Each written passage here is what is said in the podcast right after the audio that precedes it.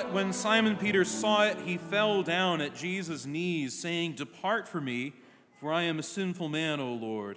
For he was astonished, and all that were with him at the catch of fish which they had taken. From the Gospel according to St. Luke, in the name of the Father, and of the Son, and of the Holy Spirit. Amen. Please be seated.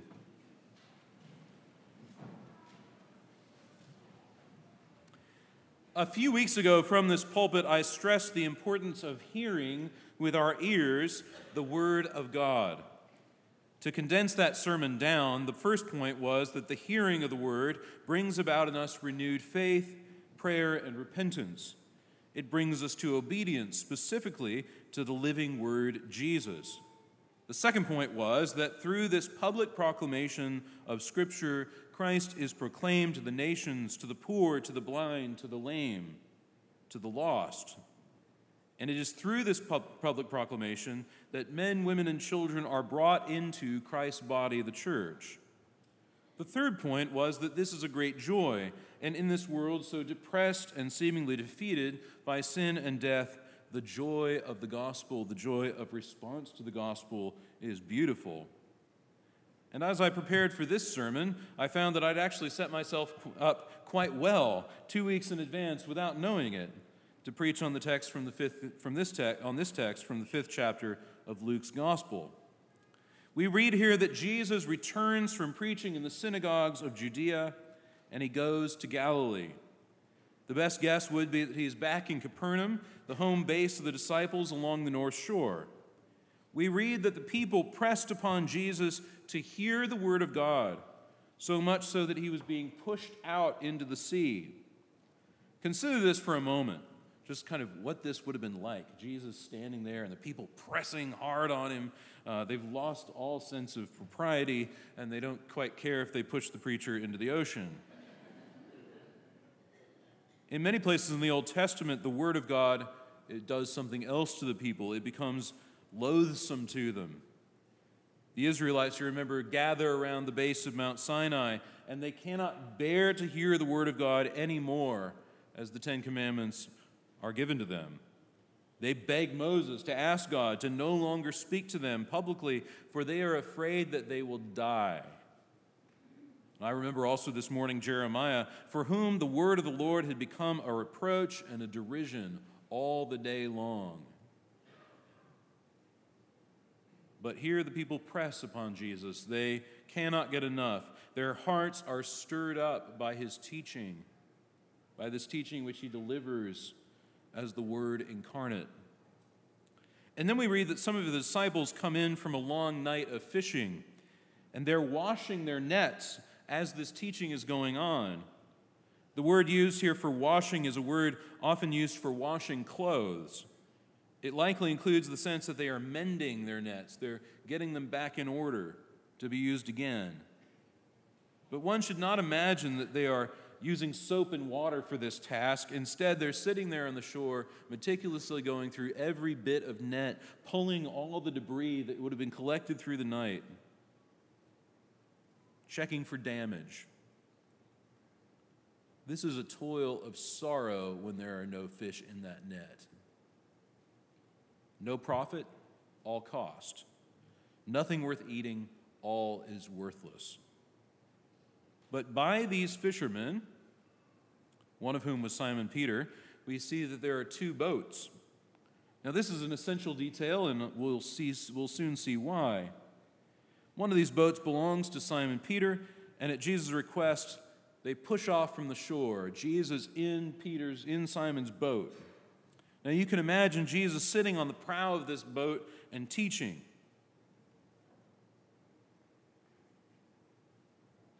Now, I've been to this spot on the Sea of Galilee, and you can walk out probably about 50 feet, maybe longer, without the water going much past your ankles. Now, maybe this is just because pilgrims have brought rocks to throw in the, in the, in the sea right there, but I think it's also because it is actually rather shallow. Jesus is instructing the people from this boat, owned by one of his disciples, seated, the posture of great authority and power. But this is not a place to catch fish, especially after a long night of catching nothing. And when Jesus had concluded his teaching, he says to Simon, Put out into the deep and let down your nets for a catch. Jesus had gotten into the boat for the purposes of teaching the crowds, of delivering the word of God to them. But now he delivers his word to Peter in a dynamic and fruitful way. Put out into the deep. Now, this would have been a strange request. Fishermen like Simon would have only fished at night. It made the boats invisible to the fish, and it was the best time to get a catch. Some of you may have had a grandfather who liked to get up before the sun came up to go out fishing, mainly because it's quiet and people leave you alone. But now, in broad daylight, with a crowd likely watching, Jesus commands Simon put out into the deep and put down your nets for a catch. You see, the night of darkness and toil is over. The light of the Word of God brings obedience in the disciples, and in that obedience, fruitfulness. The long toil of the people of God had yielded nothing. Their work has been fruitless. It has brought sorrow and grief. Part of the grief of being a Jew in this time was thinking, we've been through all of this over and over and over again, and what is the point? The only thing left to do is mend feeble, feeble nets, remove the debris, and try it again. But listen to what happens here. Listen to what Simon says Master, we toiled all night and took nothing. Simon's idea is that he will work and he will take. He will take what is his. This word is translated as take on purpose. It denotes taking for oneself by one's own toil. And yet, Simon continues. He doesn't say, Look, Jesus, we've worked all night, we've taken nothing. He responds to the word in faith. But at your word, I will let down the nets. Note the difference. Simon is obedient to the word of Jesus, obedient to Jesus himself. He operates according to Jesus' divine authority in all creation. He does what he is commanded to do. And the word he uses is very important. There's a kind of wordplay going on here. He lets down the nets. Simon uses language that at the very opposite end of toil and taking, he relaxes the nets, he slackens them, he, lose, he loosens them. Here I must say this when we become obedient to Jesus, obedient to his word, toil subsides and ease sets in. Because it is not our labor which produces fruit, but the word of God, which is living and active. Now, that is not to say that this labor is easy, because as we will see, it can become almost overwhelming. What it is to say is that obedience results in work that is powered by divine grace and therefore fruitful. When those nets go down, powered by the word of Jesus, they enclose a great shoal of fish, so much so that the nets start to break. They cannot be hauled in by one boat or one crew. They must be hauled into two boats by two crews. Ancient commentators loved this, they went nuts with it. People like Ephraim of Syria and Augustine, and I believe John Chrysostom as well, all say that these two boats symbolize both the circumcised and the uncircumcised. The one boat, the boat of Simon, is the boat of the Jews, the other, the boat of the Gentiles.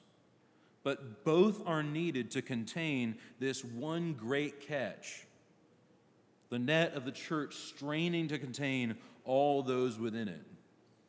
And I should say that's true today. The net of the church strains to contain those who are within it. They constantly want to flop out and back into the ocean. And even these boats are not enough, for we read that they begin to sink under the weight of so great a catch.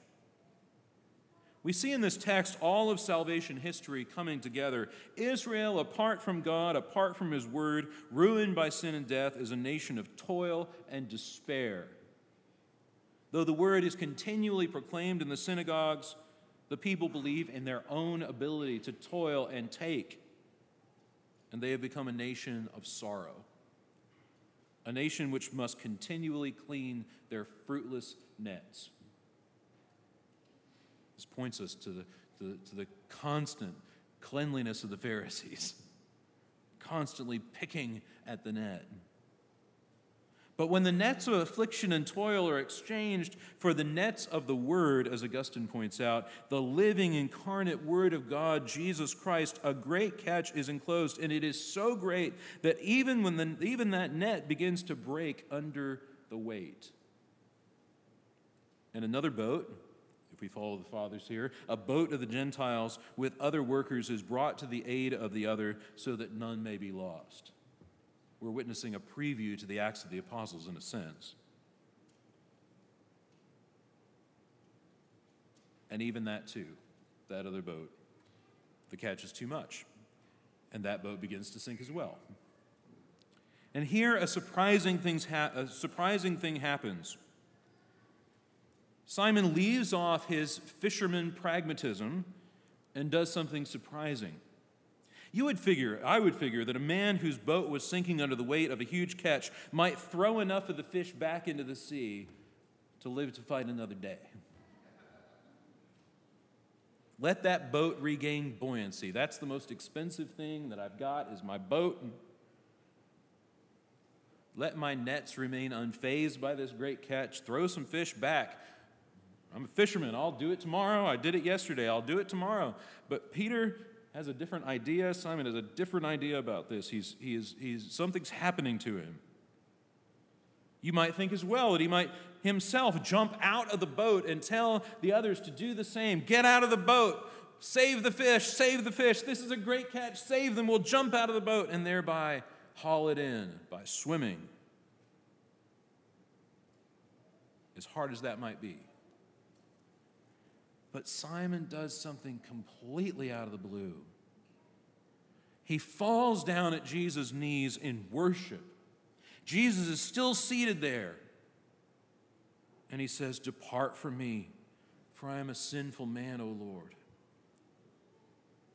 Now, let me say this on a personal note. I have learned through the years that it is precisely when I'm obedient to Jesus when I preach the gospel in season and out of season, when I preach the word unflinchingly, when I preach even things you don't want to hear and even things I don't want to say. It is then that much fruit has been borne for the gospel and for Jesus. And it is then that I'm struck most by my own sinfulness, my own unworthiness. It is precisely then that I am called to worship.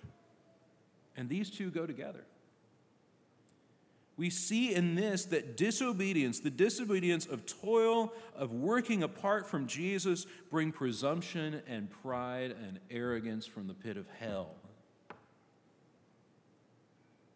But ministry wrought in obedience to Jesus and by his power bring great fruitfulness, but also great humility, true worship. Brothers and sisters, let us not toil or labor by our own power apart from the living and authoritative word of Jesus. Let us not work apart from the indwelling Holy Spirit. Let us not work apart from the authority of the apostles to do so. You can see this that Peter is already being formed to be a great shepherd of the sheep who will leave the 99 and go after the one. A great fisher of men. He will not leave any of them behind. That whole catch has to be brought in, even if he himself should die. He does not desire that any be lost. And instead of jumping ship or throwing some of them out, he turns to Jesus in worship and penitence. Beloved, may that be true of me and may it be true of you. That when the stresses of holding this whole dang thing together get to be too much, that we would get on our knees and penitence and worship, and we would adore Jesus, adore him in his word, adore him at this altar. May that be true of every true shepherd in the church, every shepherd in the church's service. I ask you to pray for me. I ask you to pray for our future bishop as well, that not one may be lost.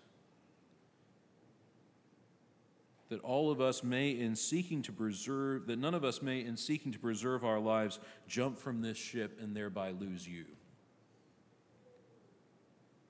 I mean, Peter gets this. Like, either he's going down with the fish, or they're all going to live together.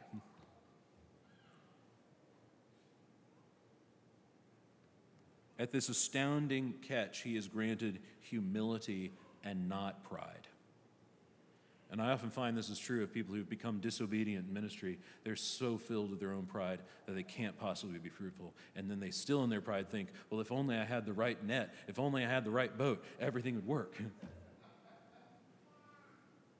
and it doesn't work that way. That's not the deal.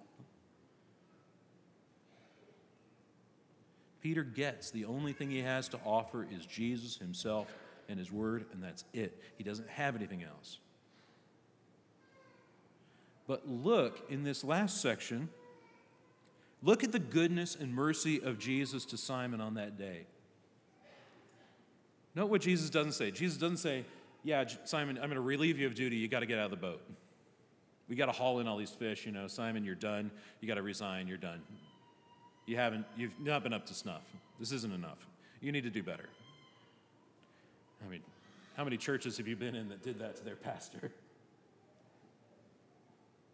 He says to him, Do not be afraid.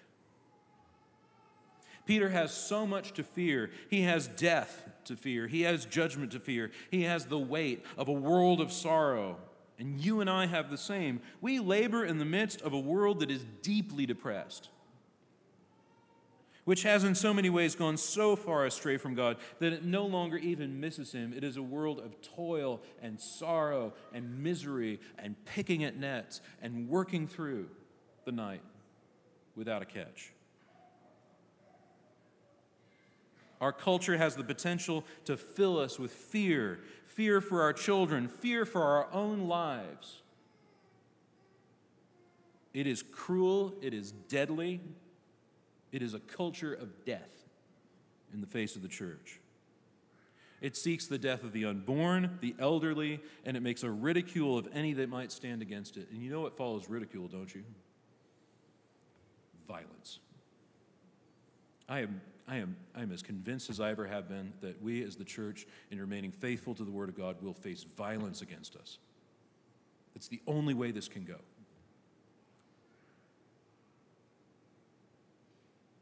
But hear that encouragement of Jesus. Hear it. It's for you too, it's for me. Do not be afraid. Do not be afraid. From here on out, you'll be catching men. How's that good news? Well, let's talk about it for a bit. When the church leaves off fear and endless toil, when the church leaves off pride, and when the church leaves off self reliance, and it joins with Jesus in the making of disciples, let me tell you what happens. The church becomes full of joy, full of life. I mean, do you know why there are so many babies in the pews? Do you know? You make disciples, you get little disciples. That's how it works. You aim at multiplication, and people multiply. Have you looked around lately? We don't just need new fixed up nets or new boats, we need another boat. A bigger boat, perhaps. I know I mention this often, but the heat in this building is the least of our worries. I mean, we've got to do something quickly and pray that God will do something quickly about so great a catch. The nets will break, we'll lose people. The bishop asked me as I was sitting next to him on Monday, he said, So, so when are you going to add another service? And I said, Bishop, we just did. So, how many people are coming to? About 30 people. And he's like, Well, when are you going to add a third service? I said, Bishop, we can't add a third service. There's no space. And he said, What do you mean? I said, well, We use all the space all morning long. And he said, Well, why can't you have a service during catechesis? And I said, Bishop, the people wouldn't have it. They're hungry for good teaching, they're hungry for the word. That's how we've done this. And he looked at me and he went, Oh, well, hmm. that was it. It was just like, was sort of happy with that. Okay, fine. Um, I'm still trying to figure out what to make of that conversation. Uh, but, but, friends, at this fact, I'm filled with joy. I mean, what a joy to have such a catch. But I'm also filled with mourning for my own sins and my own inadequacies. I think I see them more clearly. I see how my own sin grieves the heart of Jesus. Deeply, deeply grieves him. I see my need to fall down on my knees and worship him more, not less. And I hope the same is true of you. But I must see his word to me, his word to you is this do not be afraid, sinful one. You will be catching men. In the end of this passage, we see the disciples' call to obedience is completed. It's a very simple little phrase. They bring the boats to the land, and then they left everything to follow Jesus. I'm, I do not think uh, everything is unqualified here. They even left the fish in the boats. I think they knew that the fish weren't the point anymore. Something else was going on. A new calling had been put in their lives, something much, much, much greater. Do not be afraid, Jesus says, for from here on out you'll be catching men. In the name of the Father, and of the Son, and of the Holy Spirit.